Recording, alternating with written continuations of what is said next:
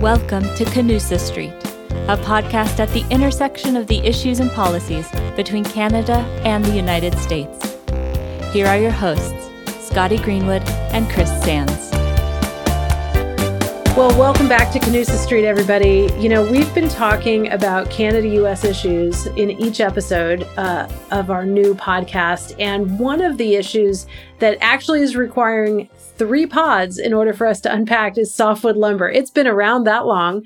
And we had a great conversation with Senator Lott. We had a great, a great conversation with the British Columbia Forestry Ministry, Mike De Jong.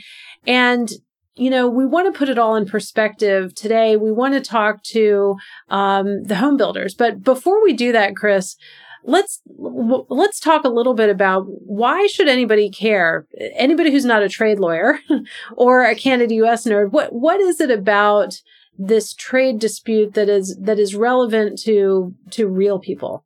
Well, uh, Scotty, I think especially in the pandemic, it really comes down to the price of houses. And softwood lumber, one of the biggest uses for softwood lumber in North America is home building, whether that's a new home, a second home, or a renovation on the home you have. And with everyone being under quarantine for so long this last 12 months and plus now, getting even longer, I think a lot of people have been looking at the four walls and thinking they need to make a change. And then they run into the market problem of really expensive options. Nothing looks cheap on the housing market, whether it's fixing up your house or or finding a new one. And I think that's left a lot of people frustrated. Yeah, and how much of the prices and we'll ask Jerry this question too, but from from your point of view, uh, how much of the price spike that we're seeing currently is attributable to trade policy and how much of it is other things? Or like why why is it? What's going on?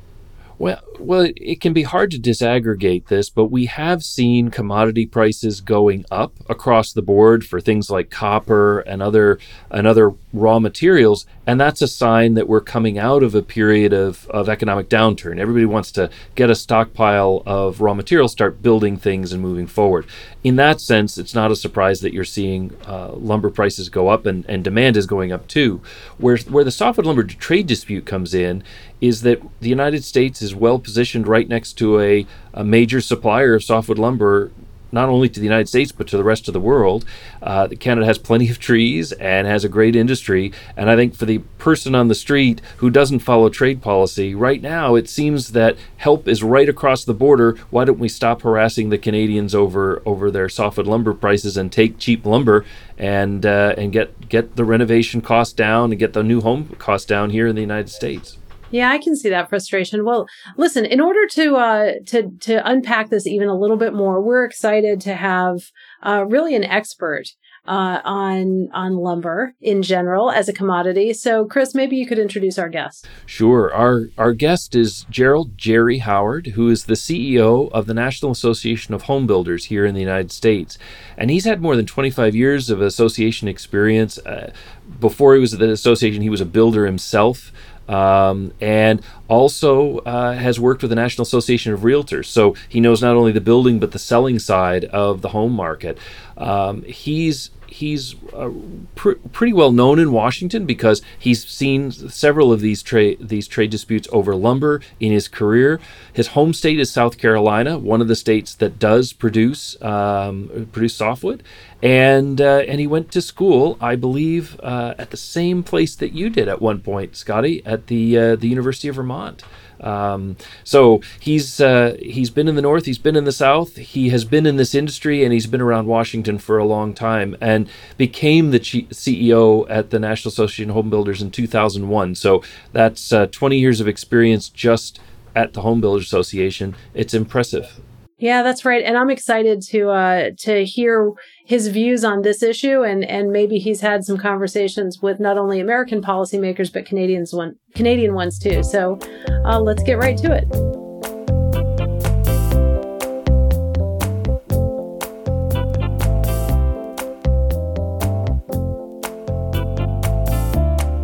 Okay, welcome, welcome. Thank you for having me.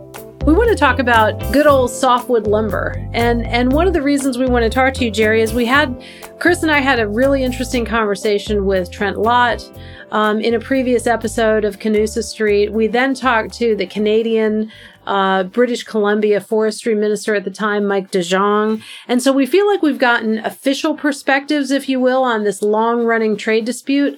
But we were hoping to talk to you um, to really bring it home and make it real. And can you talk to us a little bit about do these trade disputes, and this one in particular, does it matter to the average American, the average Canadian? I know you've got members on both sides of the border, so can you can you kind of make it real for us, or we you know are we just when you say the average American? No, it probably doesn't matter all that much, but to the American home buyer uh, who's right now being hit with incredibly high prices, it matters a great deal.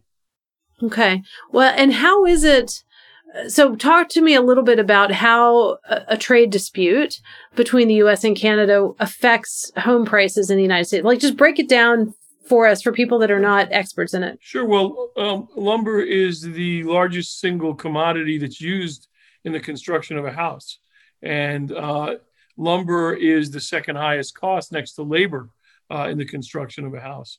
So, what the American home builder needs in order to be able to uh, to, to provide affordable housing um, is a steady, consistent supply of quality lumber. Um, that supply comes significantly from the United States, from within our own borders, uh, roughly 70%. But 30% of it has traditionally come from Canada. Um, and Canadian lumber, uh, particularly Canadian softwood, is the preferred lumber for or softwood grown in the northern parts of the country, either our own Pacific Northwest or the Canadian provinces, um, is is the preferred lumber. And when we don't have a, a, con, a, consistent, steady supply of it, it impacts building one way or another. So, not having a consistent supply, we know Canadians want to uh, provide lumber to the U.S. It's, the U.S. is an important market to Canada. Um, is there do we have a holdup right now? Like what's what's going on? Trent Lott talked to us a little bit about um, he's not getting good prices for timber. So he's holding on to timber. So as high as lumber prices are, what what he, you know, Trent Lott, Senator Lott's got his own property there. Um, he's holding on to it until the prices are better for the kind of the commodity. So how does that work? Well, if Senator Lott isn't getting good pricing right now, I'm awful surprised. I mean, prices for lumber are at an all-time high. If if the if the the mills aren't paying him as a timber grower, that that tells you what the crux of the problem is. Uh, the mills are trying to pay as little as they can for the the timber, which is not unreasonable. That's what you always try and do: buy low and sell high. Um, but at the at the same time, prices for finished lumber have gone up to over fourteen hundred dollars per thousand board feet. Now they've come down some, but uh, the, the, the lack of output by the American sawmills has led to an incredible um, increase in prices. I think that the fact that there is no long term agreement right now with Canada has added another questionable variable in that certainly hasn't helped at all. Uh, and what you have now is the American consumer uh, paying $36,000 a year more for a house that they would have paid $36,000 less for a year ago. And that is sort of uh, the antithesis, at least of what the Biden administration is saying is one of their primary concerns, and that's affordable housing uh, here in the United States. So we've got a real policy problem, and I think we need to get everybody at the table to address it.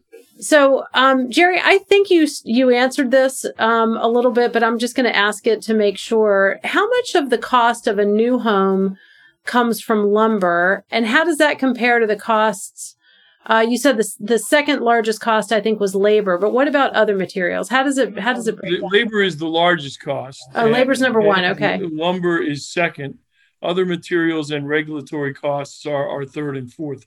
Regulatory costs are um, in some places as much as fifty percent uh, of a house. That would be like in places like San Diego County, California, but the average is about 25%. So lumber is a significant component in the uh, in the cost of an American house. Could you talk to us a little bit about the sector uh, in home building? We know there are some big names that everybody recognizes, but is the home building sector made of mostly of big players, or do you also have small and local firms? Oh no, no, no, no! Quite the contrary. Um, the home building sector is largely uh, small, family-owned, multi-generational businesses. In fact, it's roughly 70%, 30%. So the large publicly traded uh, national corporations are only responsible for about 30% of the market. The rest is small businesses. Jerry, does that mean that for those small businesses, things like costs uh, of lumber, that it would be hard to ride out a price spike in lumber because you couldn't just defer it because you're a big corporation and you kind of kind of move in the market. It hits you right away. That's exactly right. In fact, we have members who are are right now starting to feel that they're getting into financial trouble and it, getting into financial trouble when the market is as hot as it is is only one thing, and that's the cost of materials. Wow.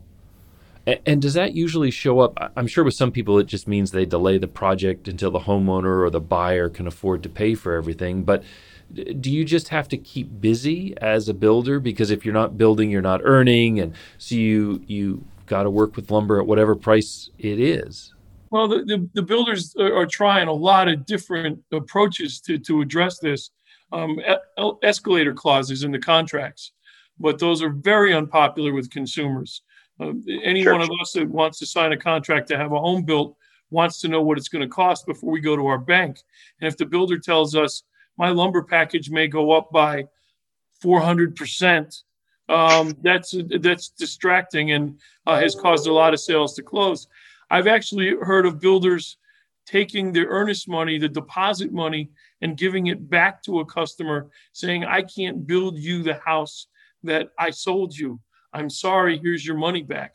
This is the first time in my career that I've wow. heard anything like that. Now, in some places in the South, you have builders laying down the foundations because they don't dig, they, it's concrete slab, and then stopping the production until they have to go forward. Um, so even you know monitoring uh, building permits uh, is not really uh, a fair way to judge the impact this is having. You've got to look at starts and you've got to look at ultimately closings and certificates of occupancy. And when you're thinking about this, I I know we're thinking because of the pandemic of doing some home renovations. We're just sick of our house and we've been in it too long and uh, think we might be able to do some things. But how does renovation, rebuild, put an addition on the back of the house market compare to new home building? Do they play off each other? Uh, I know labor has to affect the cost of both. Yeah, lumber does affect the cost of both. They do play off of each other when home prices get uh, increase too quickly, too uh, too regularly, um, it puts a lot of people out of the market for a house, and so a lot of those people will decide, hey, we're not going to move, we're going to renovate, we're going to remodel, we'll put on an addition. So you're seeing that here now. Um, the remodeling industry is doing just as well as the the housing sector, the the new construction sector rather, um, and we are uh, still many many units short of what we need in this country to go, but people might not be able to buy them because of uncertainty in the prices. So it might be easier to add a room uh, in the in the in, you know to the back of your house. Absolutely. Very interesting. So, so, if those two market segments are the same people, when you talk about some of the small businesses that are in the home building sector, did they just go and do renovation work because they want work if it turns out they can't do new builds? I'm sure the profit margins must be different. Absolutely. Uh, most small home builders have done and will do remodeling renovation at one point or another in their career. Oh, over to you, Scotty. So, Jerry, for for those of us that uh, aren't in Washington D.C., which has truly an association for everything, and the National Association of Home Builders is, is a big one, but t- talk to us a little bit. Who are who are members of the National Association of Home Builders? Um, is it just people who build new houses? Like, is it renovators? Like, who who are your members? Tell us a little bit about the organization. To put it into context, roughly 85% of all the housing units built in the United States, single and multifamily, are built by our members. So we represent the entire spectrum of the new construction building, uh, the new construction component. Uh, at the same time, we have a very large subset within our membership who are remodelers as well. So we have single family builders, we have remodelers. Uh, then we have all the suppliers to the industry, um, the people who uh, you know give us the the products that we need to build the homes. So altogether, we have about 130,000 member firms, and that equates to about nine million employees nationwide. Uh, so we are one of the larger associations uh, wow. in the United States. That's amazing, and you have members in Canada as well, right? Yes, we do. And Canada has its own uh, home builders association as well, with which we work very closely. How, like, when you think about the high cost of of homes right now, how much of that is due to things like the softwood lumber dispute, and how much of it is due to other things? Well, I, I, I think the high cost of housing right now is in, in large part due, as I said, to lumber prices in general. Uh, $36,000 over what it would have cost for the same house a year ago.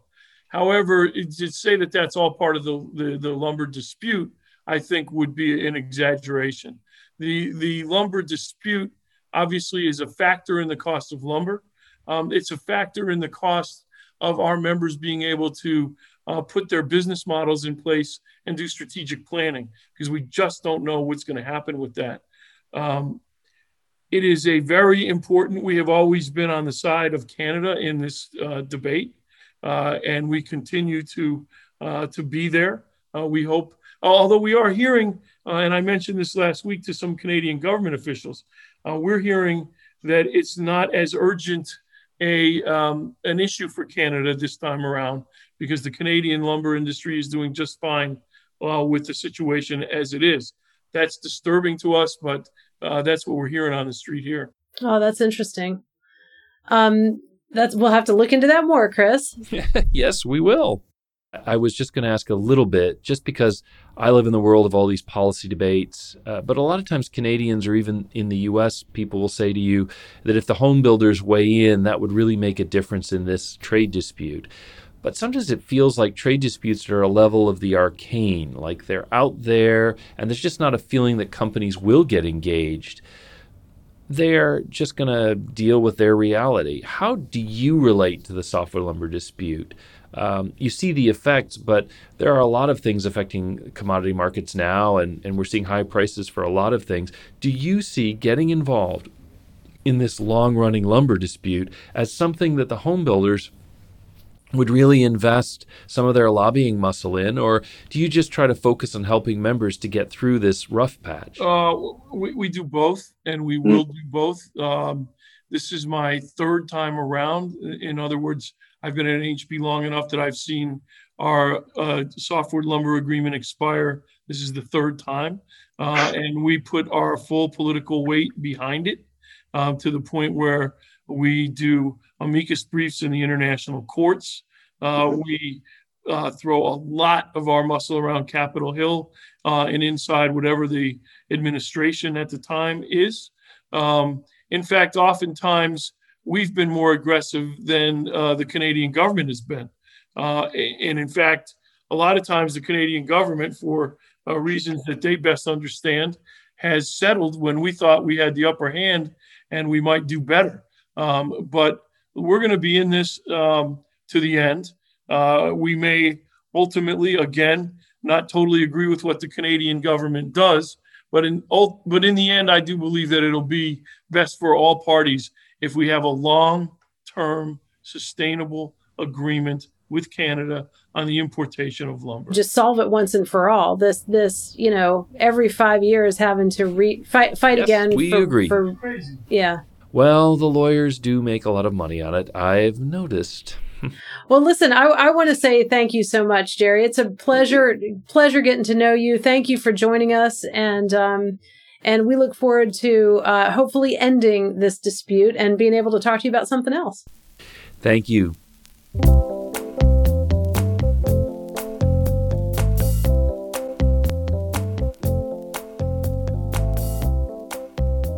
Well, Chris, this has been fun. I never thought we would do three podcasts on the same topic, but I think uh, I think we could probably do thirty more and still have more to say on softwood lumber. But uh, I, I, I love starting with Senator Lott of Mississippi and and and going right up to British Columbia with Mike DeJong, and then and then wrapping it all up with somebody who really is actually an American, but kind of on the Canadian side. We heard of this trade dispute, so I enjoyed the conversation with Jerry too.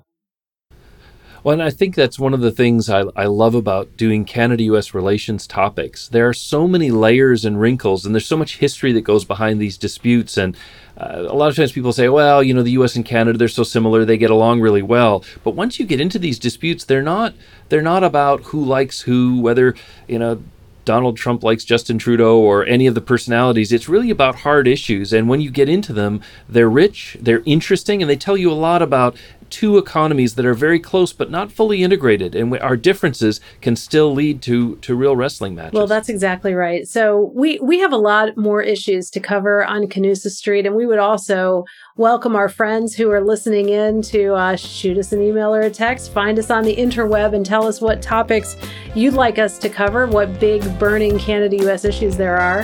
Uh, and and until next time, Chris, it's it's good to be with you. It's great to be with you, Scotty.